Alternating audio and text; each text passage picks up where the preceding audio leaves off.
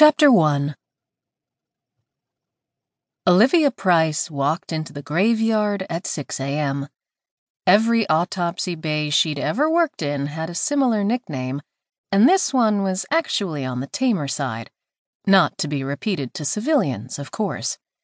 True, this was where the bodies rested until they moved on to some other place, claimed by families or relegated to a nameless plot marked only by a number in a potter's field, or what passed for that in the modern era.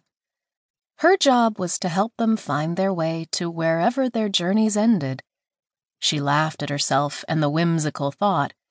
She was a scientist, a doctor, not a priest.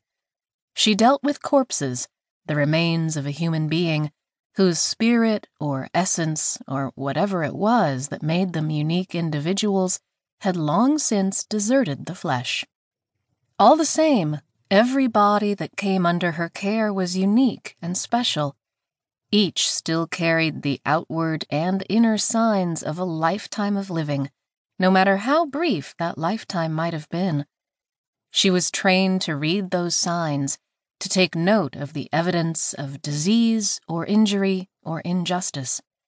She was the observer, the chronicler, the last biographer of those who ended up in the medical examiner's office, victims of accident, illness, or merely the passage of time. She had always known she'd be a doctor to the dead, and she was never happier than at this hour of the morning when she was alone, before the inevitable interruptions from colleagues, students, and trainees disturbed the peace. Of course, she could still work through the inevitable chaos. The dead didn't keep to a schedule or any other form of social convention. But she needed, relished, the peaceful solitude. She did her best work then, all thoughts orderly, efficient, and logical. In the antechamber, she hung her white lab coat, a fresh one pressed and laundered every day, on the first hook inside the door, donned disposable booties over her flats, placed the gold ring with central opal on the thin gold link chain around her neck, and scrubbed her hands with the hexachlorophene-impregnated sponge. After drying off with the industrial blue paper towels, she tied on an impermeable green apron that draped from chest to knees, covered her hair, and entered the space that was more home than her own brownstone.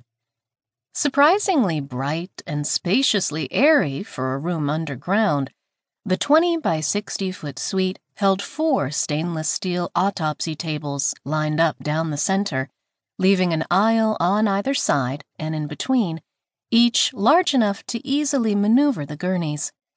The floor-to-ceiling thermoregulated steel cadaver storage cubicles, each four feet square with a slot for the index card bearing the identifiers in black magic marker, occupied the far rear wall. Each long wall held waist-high counters with shelves and cabinets for equipment, extra deep sinks, and several hoods for venting noxious fumes from chemically or naturally induced decomposition. Overhead cables, pulleys, and mechanical arms allowed cameras, spray washers, and X-ray devices to swivel into place above the tables. Wireless voice-activated recorders hung down above the tables, and computer monitors sat on shelves suspended from the ceiling at eye level.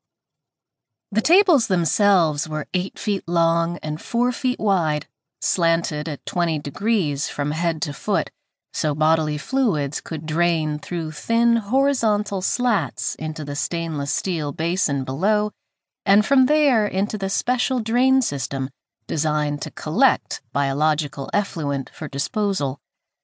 At the head of each table, a large hanging scale swung above an adjustable shelf equipped with a power saw and large-bore suction lines.